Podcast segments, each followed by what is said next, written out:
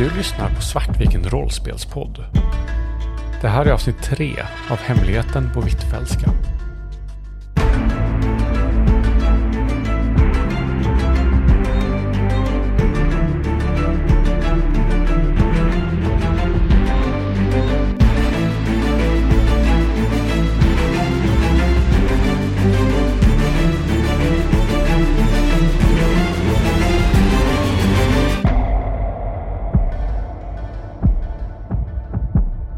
Finns det några andra dörrar ut från det här klassrummet?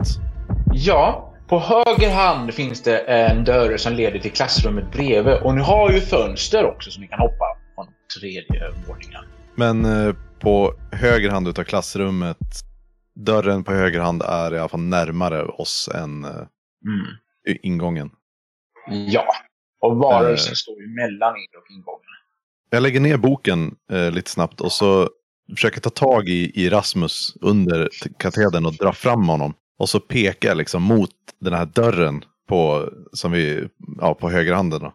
Han skakar på huvudet. så Nej, nej, nej, nej, nej, nej, nej, nej, nej, nej. Jag gör ett nytt försök och här, försöker verkligen dra fram honom och peka mot dörren. Men när han vägrar så då bara, jag, jag rycker på axlarna, tar tag i boken och så finns det någonting lagomt stort som jag kan eh, nå härifrån eh, utan att eh, sträcka mig utanför katedern.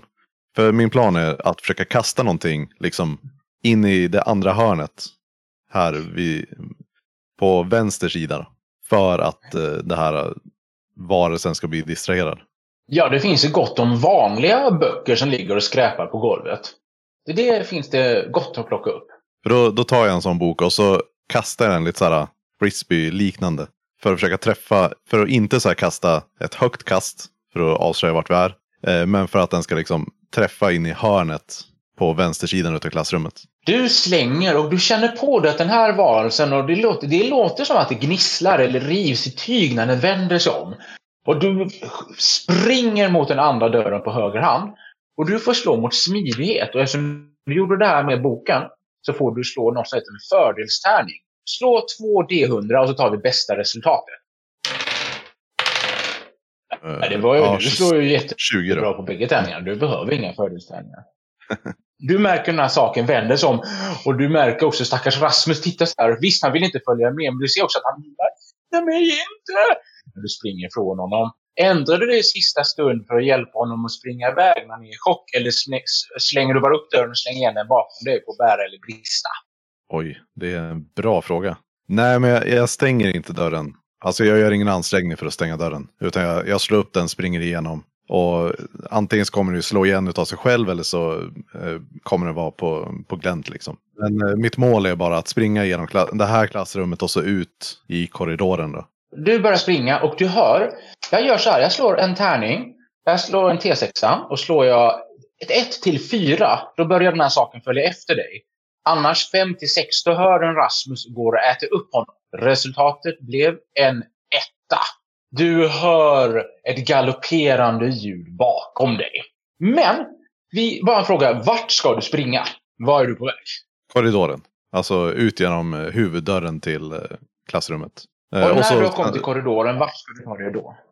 Då tar jag mig tillbaka åt det håll jag kom ifrån i den här korridoren. Alltså för att ta mig ner Mm. Till våningen under och sedan fortsätta mot eh, biblioteket. Okej, så du ska locka den här saken till George och Ingvar. Stackars dem. I alla fall, George och Ingvar, ni har läst igenom Ja. de här breven. Och det är som sagt någonting. Han, Ivar Dyre, följde med Blischfeldt till Frankrike. Något slutade illa, så han dog eller inte dog eller någonting. Jaha, vad, vad betyder det här då? Vi kollar i anteckningsboken. Ja, Robin kanske har skrivit någonting om det här. jag bläddrar upp anteckningsboken och börjar eh, titta om det finns någonting där i som kan hjälpa oss att lista ut. Ni börjar titta i Brodins anteckningsbok. Mhm. Stackars Linus kämpar för sitt liv och ni har bara en mysig bokklubb ni två. Ni håller på och bläddrar och det är liksom fullt med matematiska formler och uträkningar. Och det går lite över era huvuden faktiskt. Det är också så lite så här att han håller på och diskuterar, liksom tänker ut hur han ska göra. Och ni märker, han nämner ju de här de fyrkantiga sfärernas lögner på en gång. Och bara genom att skumma anteckningarna så får ni bekräfta de fyrkantiga sfärernas lögner är en, matema en matematisk teoribok skriven av en dansk forskare på 1600-talet som heter Hans Blichfeldt. Brodin liksom skriver att han har en revolutionerande teori i den här. Den är väldigt svår att förstå och han pratar om hur man hanterar rumtiden på annorlunda sätt. Och det mesta är liksom... själv, det var ju han som var i breven. Här! Jag så här, lyfter upp ett av breven som jag läste för George innan för att så här, liksom, visa verkligen att det är samma person. Ja, det, det, ja, det är det. Det är den boken vi letar efter. Det måste vara den här han menade. Jag petar på i anteckningsboken på titeln. Det är den som ska stå i bokhyllan här, som inte är där. Som, Men vad har matematik med allt det här att göra? Förstår du det här? jag vet inte. Det är ju Eh, algo, mon, algoritmernas monster eller något sånt där som skulle komma. Jag, jag vet inte. När ni fortsätter så här, liksom, när ni står så här och liksom, diskuterar, ni bläddrar bara några sidor till och då ser ni att han har börjat skriva om att han har tagit Rasmus som sin assistent. Och han har skrivit så här, ja Rasmus har visat bra. Han är tyvärr inte lika smart som Ingvar. Egentligen borde jag ha bett Ingvar om hjälp, men ja, jag kan tyvärr inte, jag kan inte ta risken att ha ett fruntimmer som hjälper mig med detta. Och det är ju inte jag som läser detta heller, utan det är ju, för jag skulle läsa breven, så det är ju George som läser anteckningsboken. Ja, George läser detta. Och när du tittar på Ingvar, jag bara, Moa, kan du bara ta av dig dina hörlurar en stund? Jag vinkar när du får lyssna igen. Mm. Du tittar upp på Ingvar och du ser att Ingvar har, utan att märka det, bitit sig i fingrarna. Samma fingrar som han Brodin har förlorat. Hon har, han, hon har bitit så, det är liksom två djupa märken i ring och lillfinger. Jag kastar mig fram mot honom och sliter åt mig handen liksom. Och sen försöker jag trycka ner, trycka ner honom på backen och hålla handen undan. Vad gör du? Men vad gör du? Va? Men åh, titta! Jag visar upp din egen hand Släpp för dig. mig! Ja, jag tittar på min hand. Vad har jag gjort? Det ser ut som att du har bitit dig i ring och lillfingret. Det är två djupa bitmärken här. Det kommer du inte ihåg faktiskt. Va? Vad håller du på med? Jag tittar på dig och du ser liksom att det lyser eh, skräck i mina ögon. Eh, jag, jag vet inte. Det är samma, samma fingrar som, som Brodin saknade. Va- Varför? var- Jag tittar på dig igen. Är du kvinna? Va? Eller vad? Vad snackar du om? Det är klart att jag inte är kvinna. Nej, nej. Det var... Det ser du väl? Eller varför skulle du tro det? Nej, det var inget. Förlåt. Det var... Har du någonting du vill säga till mig, eller? George? Brusa inte upp, snälla. Det, jag visar upp vad eh, Brodin hade skrivit. Det bara, jag förstår inte vad det här, vad betyder det här? Du ser att eh, när jag läser det här då, så, eh, så går jag från väldigt, det här väldigt spända, konfrontatoriska liksom, ställningen till att jag helt plötsligt bara först blir helt blank och sen sakta slappnar av och ser eh, först rätt så förstörd ut. Och sen så eh, tittar jag upp mot dig och nästan så här lite argsint kastar tillbaks anteckningsboken. Okej, så? Vad spelar det för roll? Det är inte så att jag är någon annan person än, än den jag varit. Är, är det sant? Ja, tänk om det är det, säger jag och skjuter fram hakan igen. Samma sätt som jag gjorde i, i kontoret hos Patriksson. Okej. Jag ser inte varför jag inte skulle kunna få gå på den här skolan. När jag uppenbarligen är bäst här. Det är bara dumma gamla regler som, som kommer från en gum, dum gammal värld fylld med dumma gamla gubbar. Som inte vet bättre. Antiintellektuella och fördomsfulla och diktatorer. Jag, jag vill mest veta om... Jag, jag har inte heller hemma här. Jag förstår hur du känner. Jag vill mest... Om, om, det stäm, om, om det stämmer så kan vi nog lita på att andra som står här också stämmer. Ja, jo det är sant. Och det är därför Jag- Patriksson inte vill ha mig här. För jag, jag bryr mig inte. Jag bryr mig inte. Jag... Okej. För jag är fortfarande jag. Ja, ja, såklart. Ja, vi... Jag byter sida i anteckningsboken. Okej, vad, vad står det här då? Ni fortsätter att bläddra lite och ni märker att det vanliga bläcket byts ut mot rött bläck efter ett tag. Rostrött? Nej, det är inte rostrött bläck. Han måste ha skrivit med blod. Och skriften blir mycket slafsigare och mycket mer stressad. Och summan av kardemumman är att han skriver så här att Ja, med de här fyrkantiga sfärers lögner. Att som vi som uppfattar rumstiden, vi har förstått den fel. Vi är låsta i den. Men det går liksom, om man bara gör rätt beräkningar, att ta sig ut detta. Man liksom, ni ser så att han eh, har en teori att Hans Blichfeldt faktiskt är från 1900-talet och på någon tid sätt vandrade bakåt i tiden, misstänker han. Och att han skulle kunna göra det att om man eh, till exempel använder blod för att beräkna de här formlerna så skulle det gå mycket, mycket lättare. Men han håller också på, liksom, sexten blir sämre och sämre och sämre. Han säger så här att det finns farliga varelser, algoritmens väktare. Varelser av ren matematik som eh, försöker stoppa sånt här händer.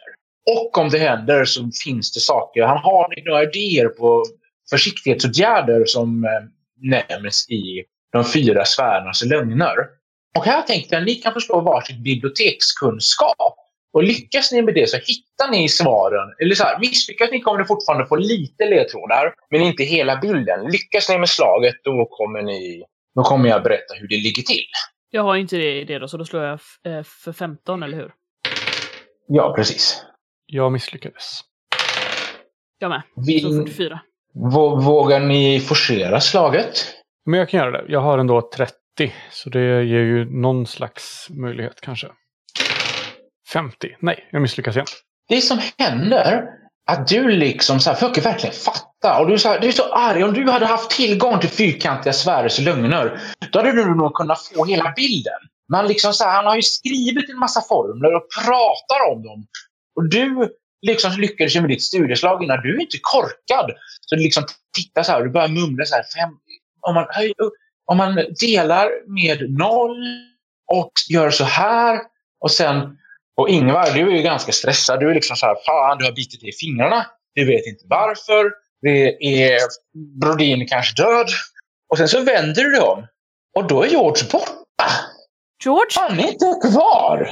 Jag liksom blir bestört och så här, George! George, vart tog du vägen? Och så här, kikar mig omkring och börjar liksom så här, du vet, resa mig upp och uh, kika bakom och kolla runt liksom där i närområdet. Han, han är inte här. Vad vill du göra? Jag springer ju runt liksom och säger George! Det, det är inte roligt George! Kom tillbaks! Och så här kollar på alla möjliga tänkbara ställen där skulle kunna vara tills eh, jag har kollat hela om det inte är ett jättestort bibliotek så åtminstone kollat alltså, där vi är. Det är ganska lite. Det är typ ett litet, som ett litet vanligt klassrum. Det är alltså inget stort bibliotek utan det var bara någonting. Det, här, det är liksom skräp i bibliotek detta. Det är typ sju hyllor sammanlagt plus den här metallhyllan och montern med yxan. Och äkta dramaturgisk, fi, så här, äkta filmiskt när du springer runt. Du välter ju själva glasmontern med yxan och splitter liksom sprider sig över golvet. Och det är symboliskt för någonting, men jag vet inte riktigt. Men det är väldigt symboliskt i alla fall. Jag kollar hela biblioteket och, och om, om jag inte ser honom någonstans där, då återvänder jag ju till där vi satt liksom och så fattar inte alls vad som händer och, och försöker se ifall, eh, liksom, är anteckningsboken kvar? Vet du vad? Vi slumpar det. Jag har faktiskt inte bestämt det. Jag slår en T6. 1, 2, 3 så ligger den kvar. 2. Ja, den ligger kvar. Då lyfter jag upp den och så här bara fattar inte alls. Jag, jag, skulle också vilja slå ett, alltså, ett eh, sinnesstämningsslag eh, för det. För det känns ju, alltså han kan ju inte bara försvinna. Ja, det är helt rätt. Det ska du få göra. Om du misslyckas förlorar du en T6. Lyckas du förlorar du en. Var det 60 eller 75 jag skulle slå mot nu? Eller gick det värdet ner? För jag hade ju eh, sinneshälsa 75 då, fast nu då 70 då, i och med att den har gått ner. Då är det 70 du slår mot. Okej, okay, yes. 59. Det är ingen fara. Du förlorar en till och går ner till 69. Och du liksom tittar i anteckningsböckerna. Och du liksom märker så här, aj, aj, du biter dig i fingrarna igen och det liksom droppar blod. Men om du vill, Ingvar, du är ju hjärnan i gruppen. Det är, tänk dig typ att man sitter och pusslar och man inte vet vad man har... Tänk dig, tänk dig när du var liten. Och din mamma, innan de här bråken med liksom att du när hon fortfarande kallade det Inga och innan du började så här prata om kvinnors rättigheter och att du äh, är en kille, en tjejs kropp och allt sånt där. Innan det kom allting fortfarande var fint hemma som i en tavla. Då brukade ni pussla ihop, du och dina föräldrar, innan de blev så där oförstående. Och de tyckte om att inte berätta vad motivet var på de här pusslen. Utan du fick aldrig se lådan. Utan det var så här att de tyckte det blev kul att ta reda på tillsammans. Så kanske det var ett grönt pussel. Och sen liksom några minuter in trots att liksom allting var så, liksom ohelt så kunde man säga att det här kommer bli en skog. Trots att det var tio bitar var plats. Och du var så glad. Det är en av dina finaste barndomsminnen. Och den här känslan känns lika likadan. Det är någonting. Du har inte fått se lådan, men pusselbitarna ligger framme. Och om du vill nu, du tror att du vet var George har tagit vägen. Och ifall du biter av en av fingrarna så skulle du nog kunna få hämta honom och komma tillbaka igen. Ja, det, tänk om Brodin hade haft dig som assistent istället för den nörden Rasmus. Då hade det här nog aldrig hänt.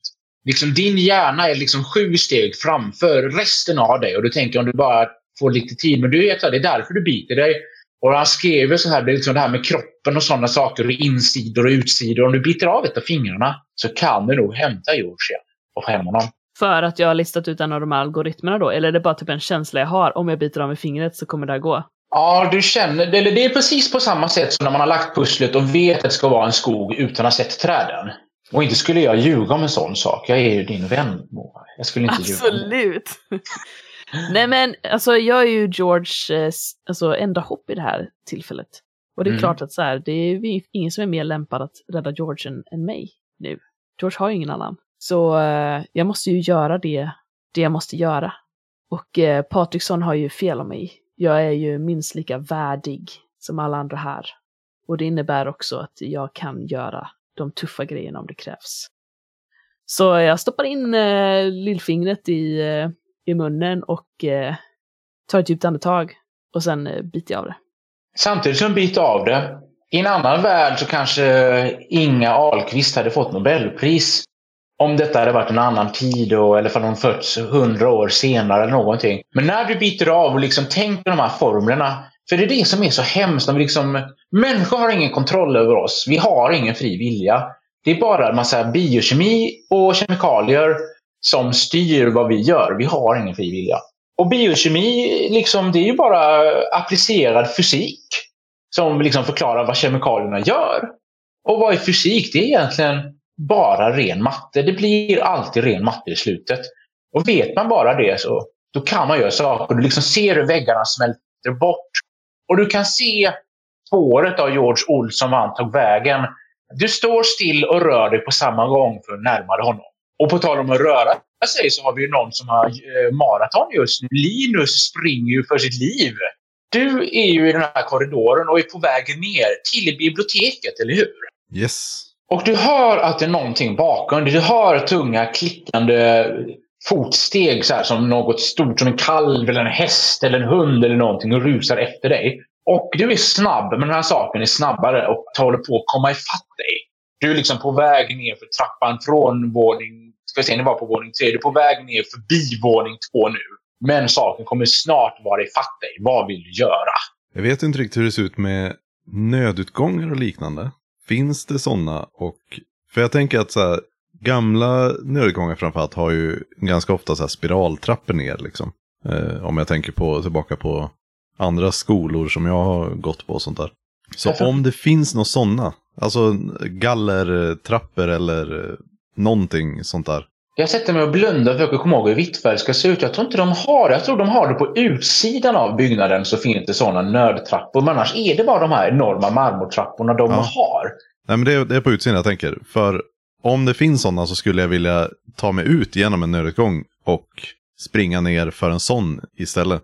Eh, Så jag helt enkelt ta, ta mig ut på utsidan av byggnaden för att ta mig in igen på första våningen Eh, och eh, kunna springa ner till biblioteket därifrån. Sen vet jag inte ifall det är sådana... Jag tror inte de är nödutgångsstegar. Strategin var ju så här... När det började brinna på 20-talet, då var det så ja men de långsamma brinner upp och de snabba kommer ut. Var ju. Så jag tror jag snarare är en steg för sotarna och sånt. Inte så här nödutgång. Men det finns en sån här spiraltrappa på utsidan. Och du liksom har kommit på det här. Och det är ju ganska nära, så du kan hinna.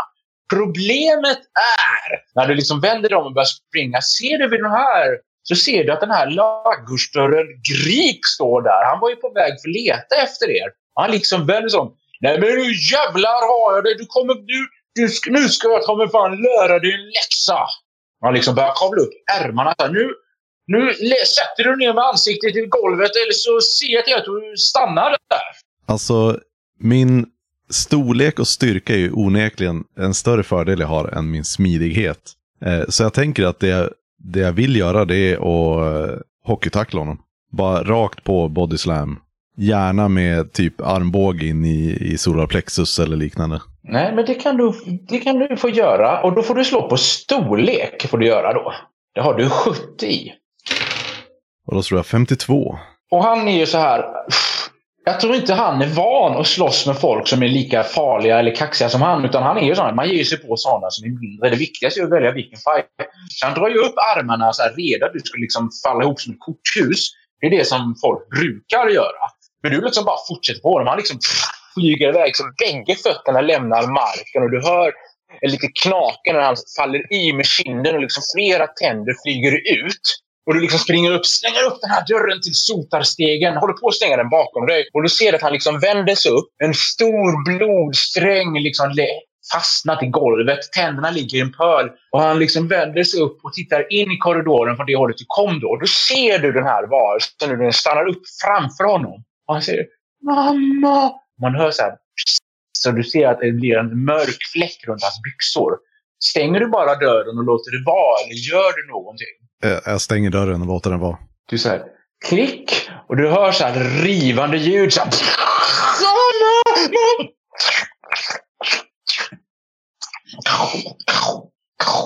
Och här ute känns ju allting nästan normalt. Det är ju vackert vårväder här ute. Solen skiner. Det är en härlig turistbild nästan. Och folket nere, du ser liksom på själva det här lilla torget som formar runt skolan. Där är ju några hoppar hopp. De vet inte att de är med i en skräckfilm. De har ingen koll här ute.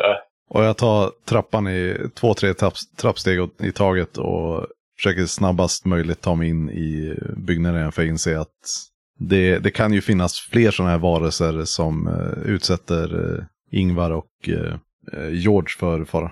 När du kommer springa ner och nu var det en var som jagar dig så håller den på att äta upp grip. Du kommer ner till bottenplanet. Om du så här, liksom springer, du vet ju också var det här biblioteket är. Och liksom rycker i dörren av konsten. Det brukar ju aldrig vara låst. Men den är låst just nu. Och barrikaderad med en stol från insidan, men det vet du ju inte. Vad vill du göra för någonting? Jag börjar banka och titta bakåt. Jag står kvar i några sekunder i alla fall och bankar om, om det inte händer någonting. Men du liksom står där och bankar och du märker att den här tjocka boken som du bär runt på, du har ju den så här under armen. Och du märker liksom att det börjar rinna blått gegg ur den liksom på dina kläder så här. Uh. Och när du kollar bakåt så ser du liksom, det är ju en liten, man vrider ju så en liten, liten trappa och ett av hörnen i det här rummet ser du att det börjar komma så här en sträng av blått gegg från taket som rinner ner så i hörnen mellan väggarna så. Och du ser det där uppe så här börjar blubbla så här blob, blob, blob, blob, blob, blob, blob. Vad vill du göra? Jag får inget svar alls när jag knackar på dörren förstår jag. Det är ju... Nej, inte just nu i alla fall. Då springer, springer jag upp igen till eh, markplan och eh, ut ur huset. Och så står jag där andfådd och backar ifrån byggnaden medan jag tittar mot eh, ytterdörren i, liksom, med spänd väntan på att det ska dyka upp någonting annat horribelt. Och där byter vi till George. Du är inte riktigt säker på vad som hände. Du har ett minne av att du gick ut från biblioteket men du kommer inte riktigt ihåg att du stängde dörren. Och du är liksom så lite förvirrad, så här, lite ont i huvudet. Det var det som pappa alltid varnade för, att huvudvärken kommer först. Men du står liksom i högre latinläroverkets korridorer. Och liksom, det är mörkt utomhus. Och det är liksom någon som har satt massa vita snören så här på väggen här och var. Och det är liksom massa så här papperslappar uppsatta överallt i jättestarka färger. Tänkte typ så här violettblå, lavendellila, rosenröd. Jag kör händerna i, i byxfickorna, upp med axlarna, ner om huvudet och sen börjar stega genom korridoren. Jag försöker aktivt inte titta på de här lapparna. Men jag kan mm. inte hjälpa att min blick nog dras mot dem så att jag läser inte ord här och där eller så. Och som sagt, det är ju mörkt utomhus. Himla vad konstigt. Men liksom när du går så här så märker du att en av dörrarna till klassrummet, för det är ju samma byggnad fortfarande öppna och där är det ljust och där stapplar det ut en tonåring, samma ålder som dig. Men hon ser jätteknäpp ut. Hon har liksom så här sorts svarta kippertbyxor på sig och kippert är ju det gamla ordet för jeans. Någon så här, hon har ingen skjorta eller kostym utan hon liksom har en sorts tröja med korta ärmar på. Och så är det någon sorts häst med ett horn på. Hon har ett blått stråk i håret och en sån här, du vet, sån här näsringar som kor brukar ha. En sån har hon i läppen. Åh hej, är du sen till partyt eller? Vem är, vem är du? Var är det här? Hej, Linnea heter jag. Kom, du måste komma in och dricka. Varsågod. Hon liksom ger dig en flaska och den ser ju skum ut men det luktar ju typ öl. Lite artificiellt men typ öl. Vad, vad, är, det, vad är det som händer? Ja, vi har, vi har brutit oss in på skolan. Vi har fest. Vi får inte det med, med, men, men Mohammed, liksom, han har fått tag i blipparna från uh, vaktmästaren. Han mutar honom. Så vi kan ha fest här nu när det är, skolan är stängd. Kom, kom! Jäklar vilka konstiga kläder du har på dig. Men, Och liksom, de öppnar upp och det, liksom, det sitter några eh, ungdomar där i jätteknäppa kläder. Och de sitter typ, det ser ut som, jag vet inte vad det ser ut som. Det ser ut som en sorts rör och det blinkar grönt ljus från den. Jäkla oljud från den. Så här, nts, nts, nts, nts, nts, nts. men tänk om herr Patriksson får se för det här. Du ser att ingen av de här ungdomarna fattar vad du snackar om. Och du ser en så här, han har lite tjocka glas och han har ju faktiskt en riktig kostym på sig fast uppknäppt. Och han har en slips som någon har målat en massa ananas på. Slipsar ska ju vara svarta. Vänta! Jag känner igen dig. Vänta, men du går inte i vår klass, eller hur? Var, var fan har jag sett dig någonstans? Nej, men nej. Jag börjar backa ut igen från vä- vänta, vänta! Du, du, vänta! Är du utklädd till George Olsson? Du ser ju precis ut som honom. Vad pratar ni om? George Olsson, det var ju det de pratade på det där seminariet, Hvitfeldtskas historia. Det var ju han som flippade och mördade några elever efter han hade gått i skolan ett år. Du ser precis, har du typ smink under ögonen och sånt för att... Har du en peruk eller någonting? Gud, är det, vänta, är det en prank? Ska du skrämma oss? Förlåt, om du vill kan vi börja om. Det är George Olssons spöke. Jag börjar backa undan helt kallsvettig. Och här kommer Ingvar. Du har ju följt hans spår, George Olssons spår. In till 2020 har du ju följt honom. Eller typ hur mycket? Typ 80 år in i framtiden. Och du ser att han stapplar ut i klassrum och det sitter en massa ungdomar där som de ser ut som cirkusartister och resande folk. Ser de ut som. Och om jag så det rätt nu så har jag lite fattat grejen med rum och tid nu. Att det är det- Någorlunda. Att det är någonstans Ja. en typ det jag har gjort. Ja, du fattar det. Du är, du är Nobelprismaterial tror jag. Du är ju en skolsmart. Hade sagt Brodin tagit dig som assistent och inte, han är snäll, men en, en produkt av sin tid. Hade han tagit dig så hade världen nog sett annorlunda ut. Nej men jag, eh, jag kommer in och när jag ser George så, så, så ropar jag på honom. George! Du ser liksom att jag, jag står väl där antar jag, liksom med, jag försöker väl hålla upp min hand så att inte jag ska förblöda. Man kan ju blöda rätt så kraftigt ur eh, händer liksom, så att jag står ju där med en, en blodig hand. Så, typ. Ingvar! Jag vänder mig bort från det här galenskapen som pågår i rummet och springer fram till, till Ingvar. Var är vi? Vad, vad, är, vad är det som händer? Det är lugnt, jag är här nu. Jag sträcker fram handen för att ta min, min friska hand då, och för att eh, ta, ta din. Precis så här. Jag tror jag vet vad Brodin har gjort. Vad? Vad? Vad säger du? Han har rest Galenskapen är här. Den tar mig. Den tar mig. Nej, George! Han har rest i tid och rum. Han har förstått hur man gör det genom matematik. Den har tagit dig också. Nej, lyssna på mig! Det var så han kunde falla från taket. Förstår du inte? Han har Nej. listat ut det. Vad, vad finns att förstå?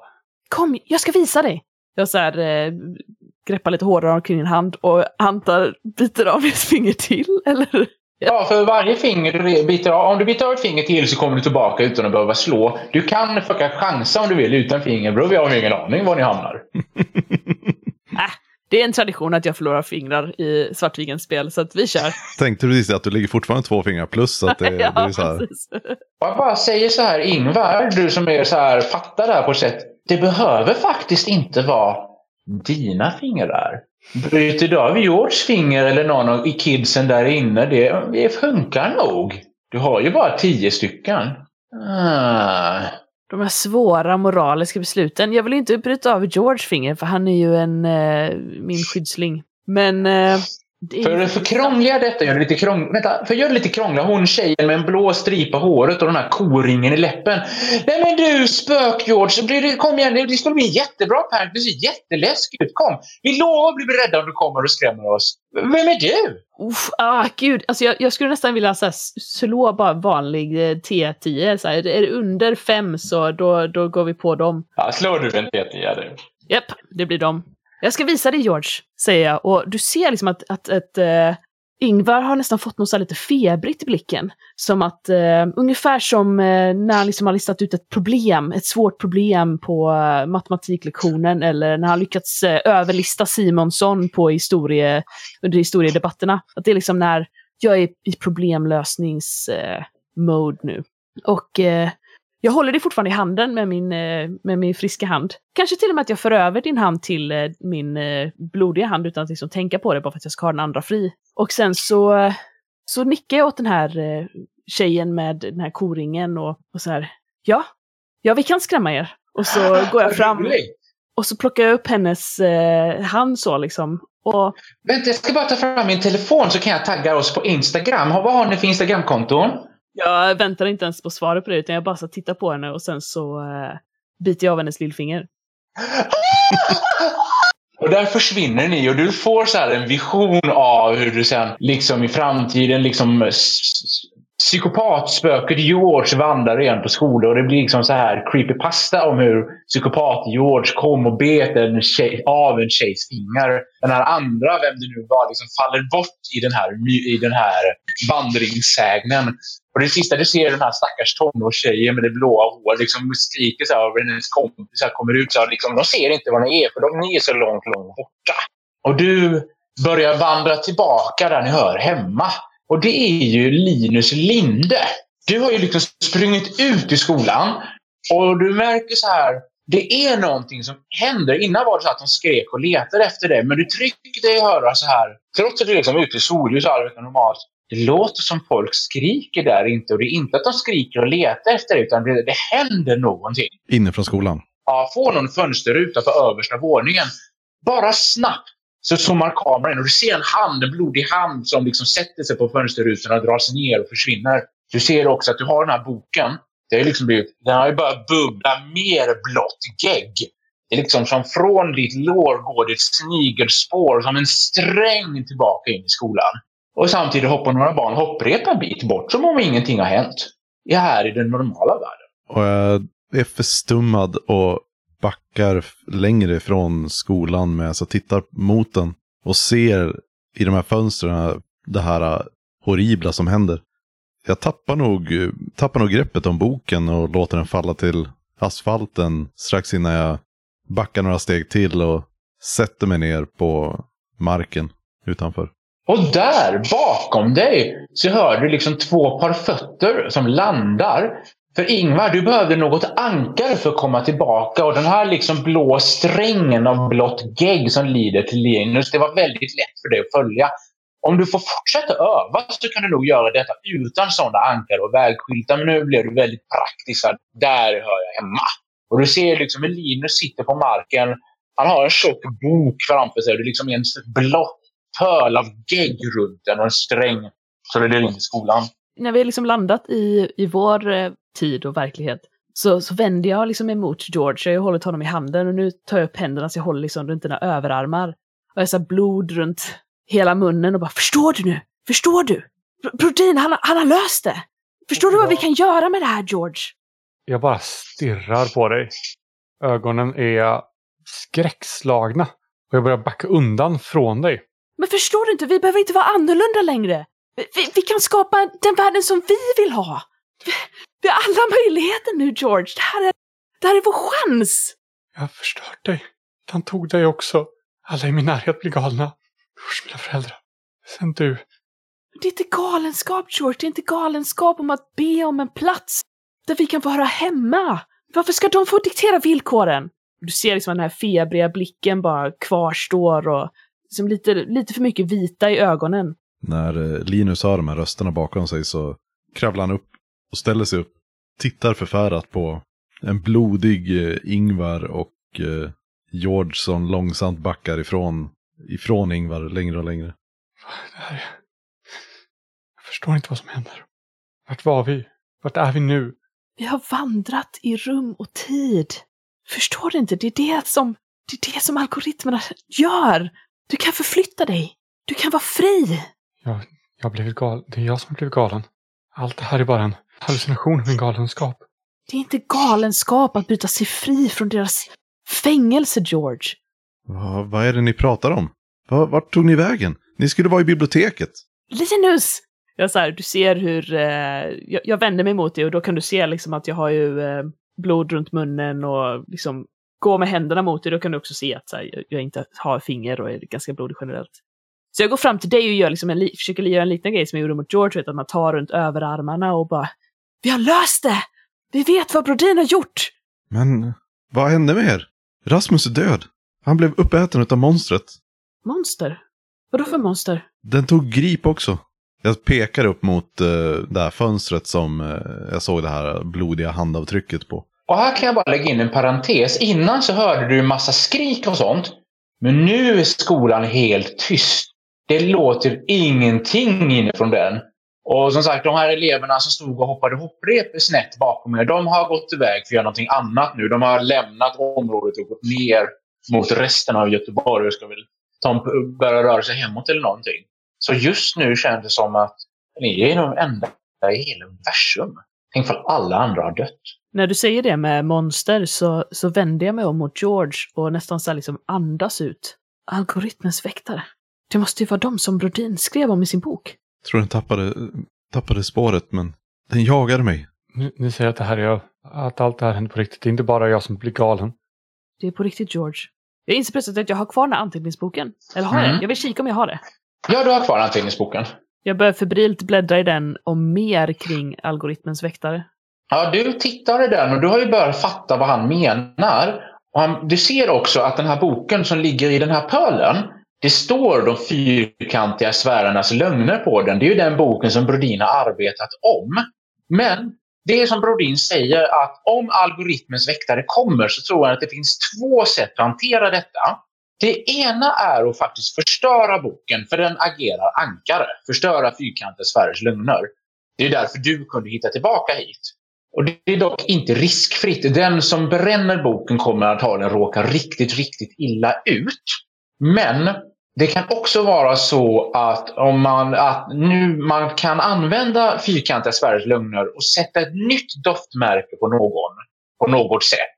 Och om man gör det och den personen dör, då försvinner algoritmens väktare sen. Nu letar de antagligen efter Brodin eller någonting och har lemlästat loss och har säkert lemlästat för mycket. Så nu är de bara lösa.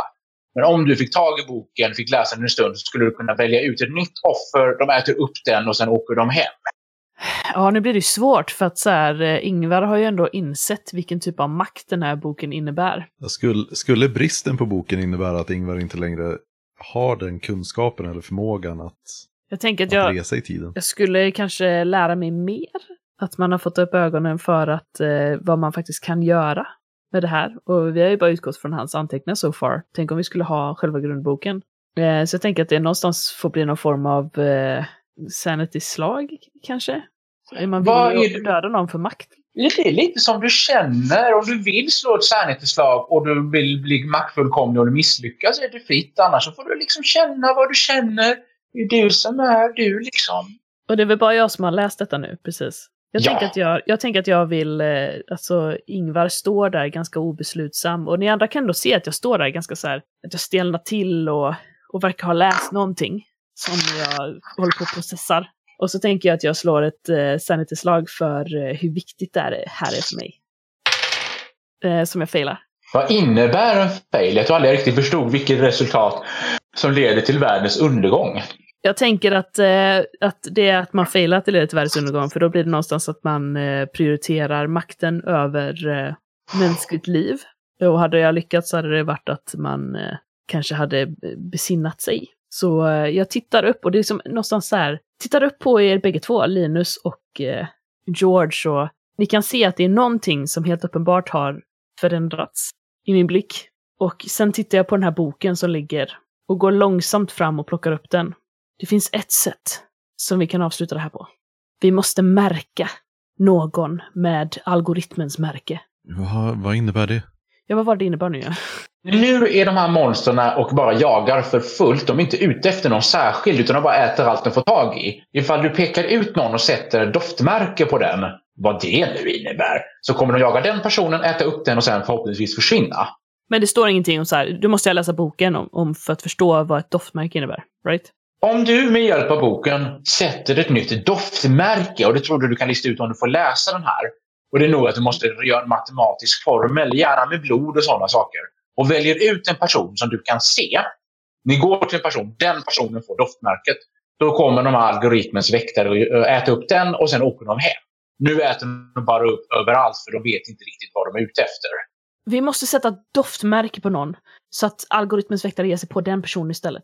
Men jag måste läsa lite boken för att förstå exakt hur vi gör det. Men, eh, Vad betyder det? Kommer, kommer, den, kommer vi döda någon? ja. Är det verkligen enda sättet? Vi det- måste det, göra det, det, är här, sanningen, George. Det är sant. Du ser, det är en kort paus. Men, eh, ja. Vi måste göra det här, George. Det finns inget annat sätt. Jag litar på dig. Vad tänker Linus om det här du som har liksom sett de här algoritmens väktare och varit med om två dödsfall redan. Och så står de här så här, vi ska vara för att det här går vänster, står de och säger. I och med att jag litar på, på Ingvar så är det ändå så här. Det är ju han som har läst boken och säger han att det behövs ett, ett offer för att få slut på dödsfallen så då är det det som måste göras. Det är ju, handlar ju om att offra en person för allas eh, fortsatta välmående. Oss som är kvar i alla fall. Ni står ju utanför Högre Latinläroverket och byggnaden har ju blivit helt tyst. Du har liksom börjat titta lite i boken och liksom, du har bara skummat lite i den. Men det du tror du behöver göra för att sätta ett doftmärke, ni behöver få tag i en person som är vid liv, brotta ner den på så, något sätt, måla en cirkel runt personen med det här blåa gegget och så behöver du göra några matematiska uträkningar liksom, i den här cirkeln. Och då kommer det bli ett lyckligt slut att alla lever fantastiskt resten av sina liv. Förutom den i cirkeln då. Ja, du måste vara så pedantisk. För det kanske är en person som vill bli offrad. Ja, nej, men jag har en ganska god idé om eh, vem jag vill offra. Förutsatt att den personen fortfarande är vid liv. Men jag, när jag liksom har fått någon form av grepp om det så, så stänger jag boken och tittar på Linus och George och jag vet vad vi behöver göra nu. Vi behöver ta oss till eh, Patrikssons kontor. Patrikssons? Vad har han med saken att göra? Ja, vi behöver ju någon för formen. Vem bättre än en, en gammal stofil från en gammal värld som om bara några år kommer vara ett dammigt minne? Okej, så vad, vad, vad är det vi ska göra? Så här. Vi tar oss till Patrikssons kontor. Och du Linus, du brottar ner Patriksson. Och sen så ritar vi en ring med det här. Jag håller upp den här boken och det här som man ser, det här klägget som eh, droppar ner. Så ritar vi en ring med det. Och sen så måste jag göra några matematiska formler. Och då kommer de här väktarna att gå på Patriksson. Och sen ska det vara över. Kan, kan vi inte ta någon av de som redan har blivit dödade utav av monstret? Det måste vara någon som är vid liv. Boken var väldigt specifik med det. Varför bryr du dig om Patriksson? Han har ju aldrig stått upp för dig. Han vill dig Nej, men- knappast väl. Men tänk vad bra världen skulle vara utan massa herr Patriksson som sprang omkring och, och lekte diktator. Jag är på. Men- Måste det vara någon så... Jag litar på Ingvar att det här är enda sättet. Och jag litar på att det här är att han har tänkt igenom det här ordentligt. Linus säger ingenting mer utan bara nickar lite, lite svagt så. Om jag märker att du är liksom lite tveksam så kommer jag vilja gå fram till dig. Det är nog inte så mycket tveksam, mer motvillig. Men eh, du kan nog, du kan nog inse att eh, Linus köper att det är någonting som måste göras. Men det är ingenting som Linus gladeligen gör. Då går jag fram till dig och så här, ser dig djupt i ögonen och om det fanns ett annat val, Linus, så skulle vi göra det så. På sätt och vis är det väl bättre än vredesmod. Är du med oss Linus? Vi måste, vi måste göra det här. Linus eh, nickar lite svagt sådär igen. Jag vill, jag vill inte heller döda någon, men om vi ska... Om någon förtjänar det så är det Patriksson. Det viktigaste är att vi, får, vi måste få ett slut på det här. Okej. Mot Patrikssons kontor då. Jag antar att vi vet var det ligger. Ja, det var ju första dagen där. Det är nog ett så här fint barndomsminne. Det, det glömmer man inte lätt. Det är ju på andra våningen. Jag tänkte Ingvar går väl, eh, leder vid vägen men eh, Linus går ju typ strax bakom och George också antar jag. Ja, och jag, när vi kommer fram till dörren så jag stannar utanför och tar några djupa darrande andetag innan jag går in. Du har lyssnat på ett avsnitt med Svartviken rollspelspodd. Call of Cthulhu Sverige är utgivet av Eloso förlag. Omslagsbilden är gjord av Hans Motander. Musiken är gjord av Alexander Bergil.